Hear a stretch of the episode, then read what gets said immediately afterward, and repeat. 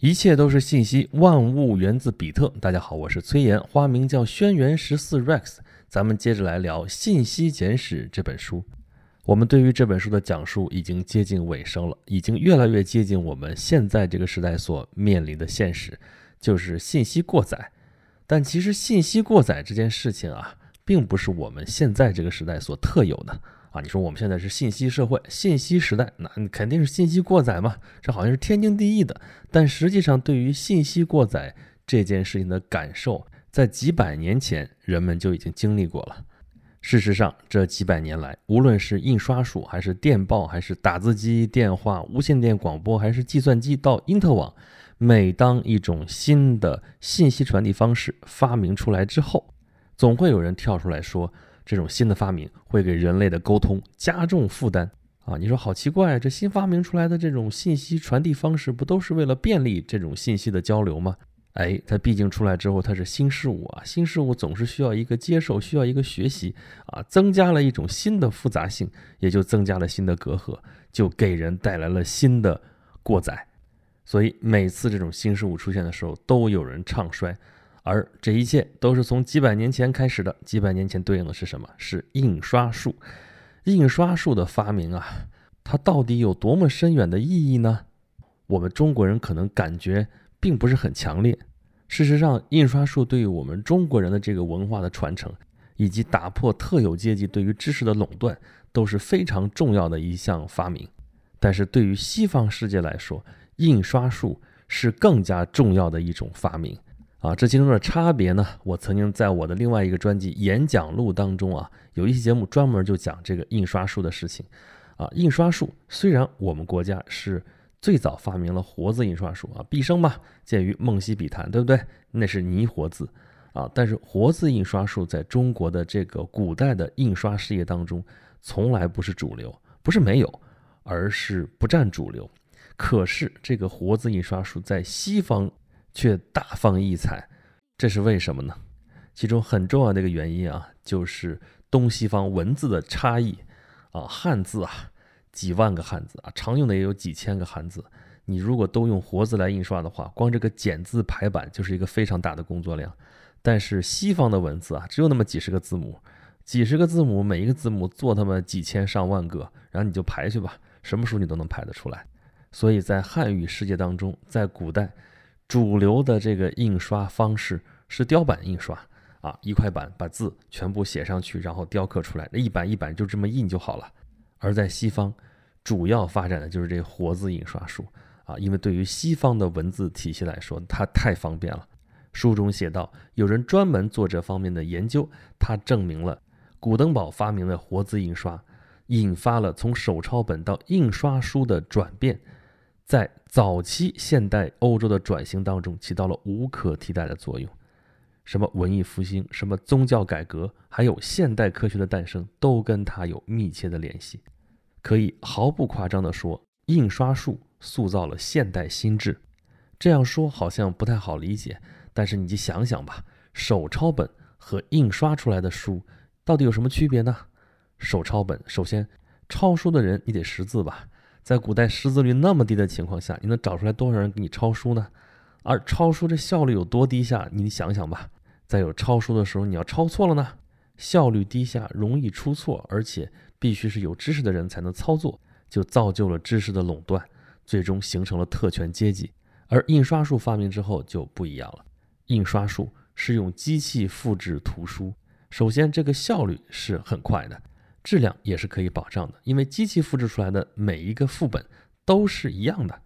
再有，操作这个印刷机器的人甚至可以不识字，而印刷出来的版本因为需要印刷大量的副本，所以它要求一个标准化，书的版本就会比较稳定，就不像手抄本。手抄本其实随意性比较大，尤其是对于西方文字来说啊。还记得咱们这个节目开头前边几期讲词典那一期的时候讲过啊，在文字发明之后的漫长岁月啊，这种拼音文字它那个单词的拼写都是不固定的。后来这些单词的拼写为什么能够固定下来，很大一部分原因就是因为印刷术，因为印刷出来的版本每一个版本都是一样的，久而久之这个单词也就大家约定俗成，就是这个拼法才是正确的。那么好，就在欧洲从15世纪开始，印刷术大放异彩，对吧？然后这个信息的过载就开始了。很快人们就发现书太多根本读不过来啊！之前是什么情况啊？书因为很难得，所以好不容易搞到一本书啊，翻来覆去的就读那么几本书。但是现在印刷出来的书源源不断啊，新的书层出不穷，根本就读不过来。这样的信息过载会造成什么样的结果呢？很有意思的是，有相当一部分人当时就担心书越来越多，这不是什么好事儿。莱布尼茨就担心人类会因此退回到野蛮状态。他说，对于这种结果，数量害人且还在持续增加的书籍可能要负很大的责任，因为到了最后，无序状态将变得几乎不可抑制，不计其数的作者将很快遭遇普遍淹没无闻的危险。亚历山大·蒲伯也写道，当世时纸张也变得如此廉价，印刷机又如此之多，以致作者如洪流般泛滥，遍地都是。这个论调熟悉不熟悉？当互联网兴起的时候，对于互联网写作或者说互联网文学或者说在互联网上面发表作品这件事情也引起过争论啊，说是个人就可以过来写啊，这不是什么好事。怎么不是好事？你现在看吧，如果没有那么多人孜孜不倦的在那儿写，哪会有现在这个互联网文化的繁荣呢？还有人认为，新的信息技术的发展让人类遭遇了自身记忆的遗失，就是信息都可以很方便的记录下来了，所以人不需要记很多的东西了。久而久之，人的这个记忆力就开始退化了，人的心智就开始退化了。所以这个论调其实跟莱布尼茨什么的也差不多啊，人类会退回到野蛮状态去。其实你要能想得起来，咱们之前讲过的文字出现的时候的那种状况也是一样的啊。文字出现了，之前靠口口相传的东西，靠记忆力记下来的东西，现在落实在纸面上，你可以把它忘掉了。所以呢，像柏拉图这样的人都会对这样的现象表示担忧。可事实上呢，如果说他们的担忧还不无道理的话，但是主要的大趋势可不是这样的。每一次信息革命都让人类文明更进一步，但是有关于信息过载的担忧仍然是存在的，只不过方向恰恰相反。信息太多了，让我们生活在其间的人产生了信息过载的感觉，信息过量了，于是我们产生了信息焦虑，产生了信息疲劳。那些无处不在的信息对我们来说，有的时候就完全是噪声。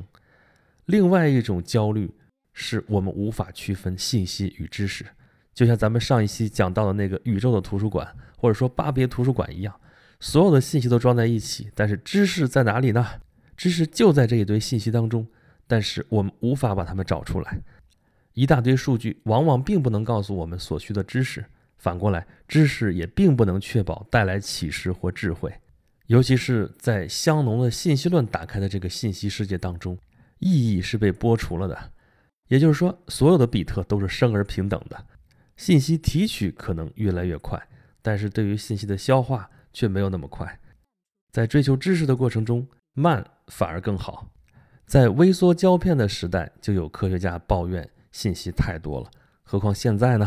我们获取一本书的成本比以前更低，我们接触到的信息量比以前更高，我们面临的信息过载也就比以前更严重。在信息匮乏的时代，信息对我们来说是宝贵的，但是在信息爆炸的时代，很多信息都是垃圾。你要知道，这些信息都是要占内存的，那它影响到我们了，我们该怎么办呢？我们应该学会遗忘。遗忘曾经被认为是一件不好的事情，宝贵的信息怎么能忘掉呢？这是浪费啊！而且你要好忘食的话，说明什么？说明你老了。但是对于现在这个时代来说，遗忘反而是需要付出代价才能做到的事情，遗忘也许跟记忆一样重要。所以现在大家流行断舍离呢，追求一种简单的生活，不需要那么多信息，不需要那么多噪声。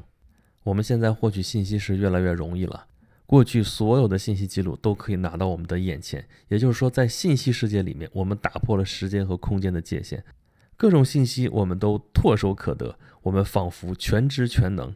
可是这样就一定好吗？越是这样，我们就越感到焦虑，越是拥有，我们就越不会感到满足。信息太多了，但是信息不是知识，知识也不是智慧。可是我们该怎么办呢？面对这么铺天盖地而来的信息洪流，我们有什么办法呢？我们总还是有办法的，不过办法其实也并不多，只有2种，一种是过滤，一种是搜索。其实这也算不上是什么新办法，在计算机时代之前，我们就是用这种方式来筛选信息的。比如说买书之前，我们可能会去看书评啊，这个书评对我们来说就是一个过滤器。还说买书啊，我们可能会比较相信某一个出版社出的书啊，他出的书就是好，为什么呢？因为他的编辑队伍好，这也是一个过滤器。那么搜索呢？在印刷品时代，我们去图书馆查一本书的话，我们应该怎么找？我们有索引，我们有书评，我们有图书分类法，有图书馆的卡片目录，还有百科全书，还有各种选集，还有各种文摘。这些东西都是干什么的？都是帮助我们搜索到有效信息的。过滤掉无效信息，搜索到有效信息，这就是我们对抗信息过载的有效武器了。那么在当今的互联网时代，这两条思路也是非常有用的。比方说我们怎么用过滤机制呢？我们去网上买东西的时候都要看评论吧，这就是过滤器了。而搜索引擎谷歌、百度这样的还用我多说吗？无论你是在用过滤还是搜索，其实你都是想让信息变得有序，这就是一个归档的概念，分门别类，把文件放好，把信息放到它应该放的位置去，然后你需要什么信息的时候就去找它。书中提到了 file 这个词，我们知道 file 我们现在一般翻译成文件啊，在计算机里面每一个单独的 file 就是一个文件啊，我们这个声音节目录出来之后，这个音频也是一个 file， 一个文件。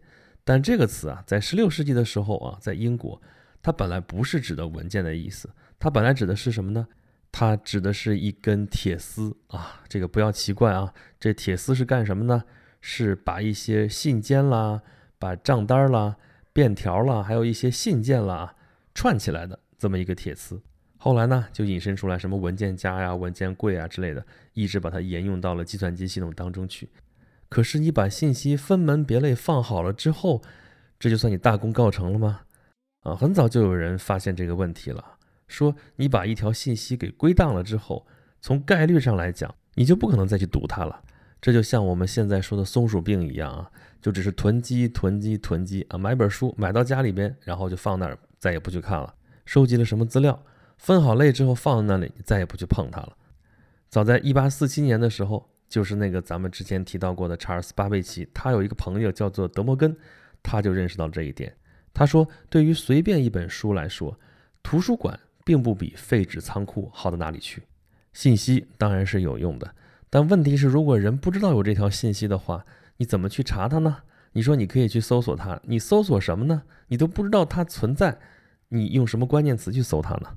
其实我这地方多说一句啊，这就是我或者说我做的节目存在的价值，至少我是这么认为的。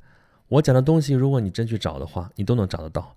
你去搜索，你可能都能搜到可能比我讲的还要深入的东西。那你为什么要来听我讲呢？很多我讲的话题，尤其是演讲录里面的话题，讲得很杂，很多方面可能是听众从来没有去想过的问题，可能他连关注都没有关注过。但是那些信息或者说那些知识自有它的价值，在你没有碰到它的时候，没有发现它的时候，它跟你没有任何的关系。可是你听到它了，听到之后你就可能会受到启发，这就算你跟他的缘分。而我其实就是中间传话的那个人。很多人对一些东西不感兴趣，其实并不是因为他真的对他不感兴趣，而是他根本就没有机会去了解他。而如果他有这个机会能接触到呢，就有可能对他产生一定的兴趣。而一旦产生兴趣之后，你再去深究的话，我们现在信息社会，你有各种各样的手段可以触达他。那么我在其中扮演了一个什么样的角色呢？我其实就是一个过滤器。你从我这儿听到一个事件，听到一个观点，你就算是知道了它的存在，你就不用再去翻遍整个宇宙的图书馆去寻找它。这就是我想要发挥，或者说我能发挥的价值吧。我是 Rex， 如果你想听到更多的内容，或者想跟我更进一步互动的话，欢迎关注我的微信公众号，叫做演讲录，岩石岩石的岩哦，我们不见不散。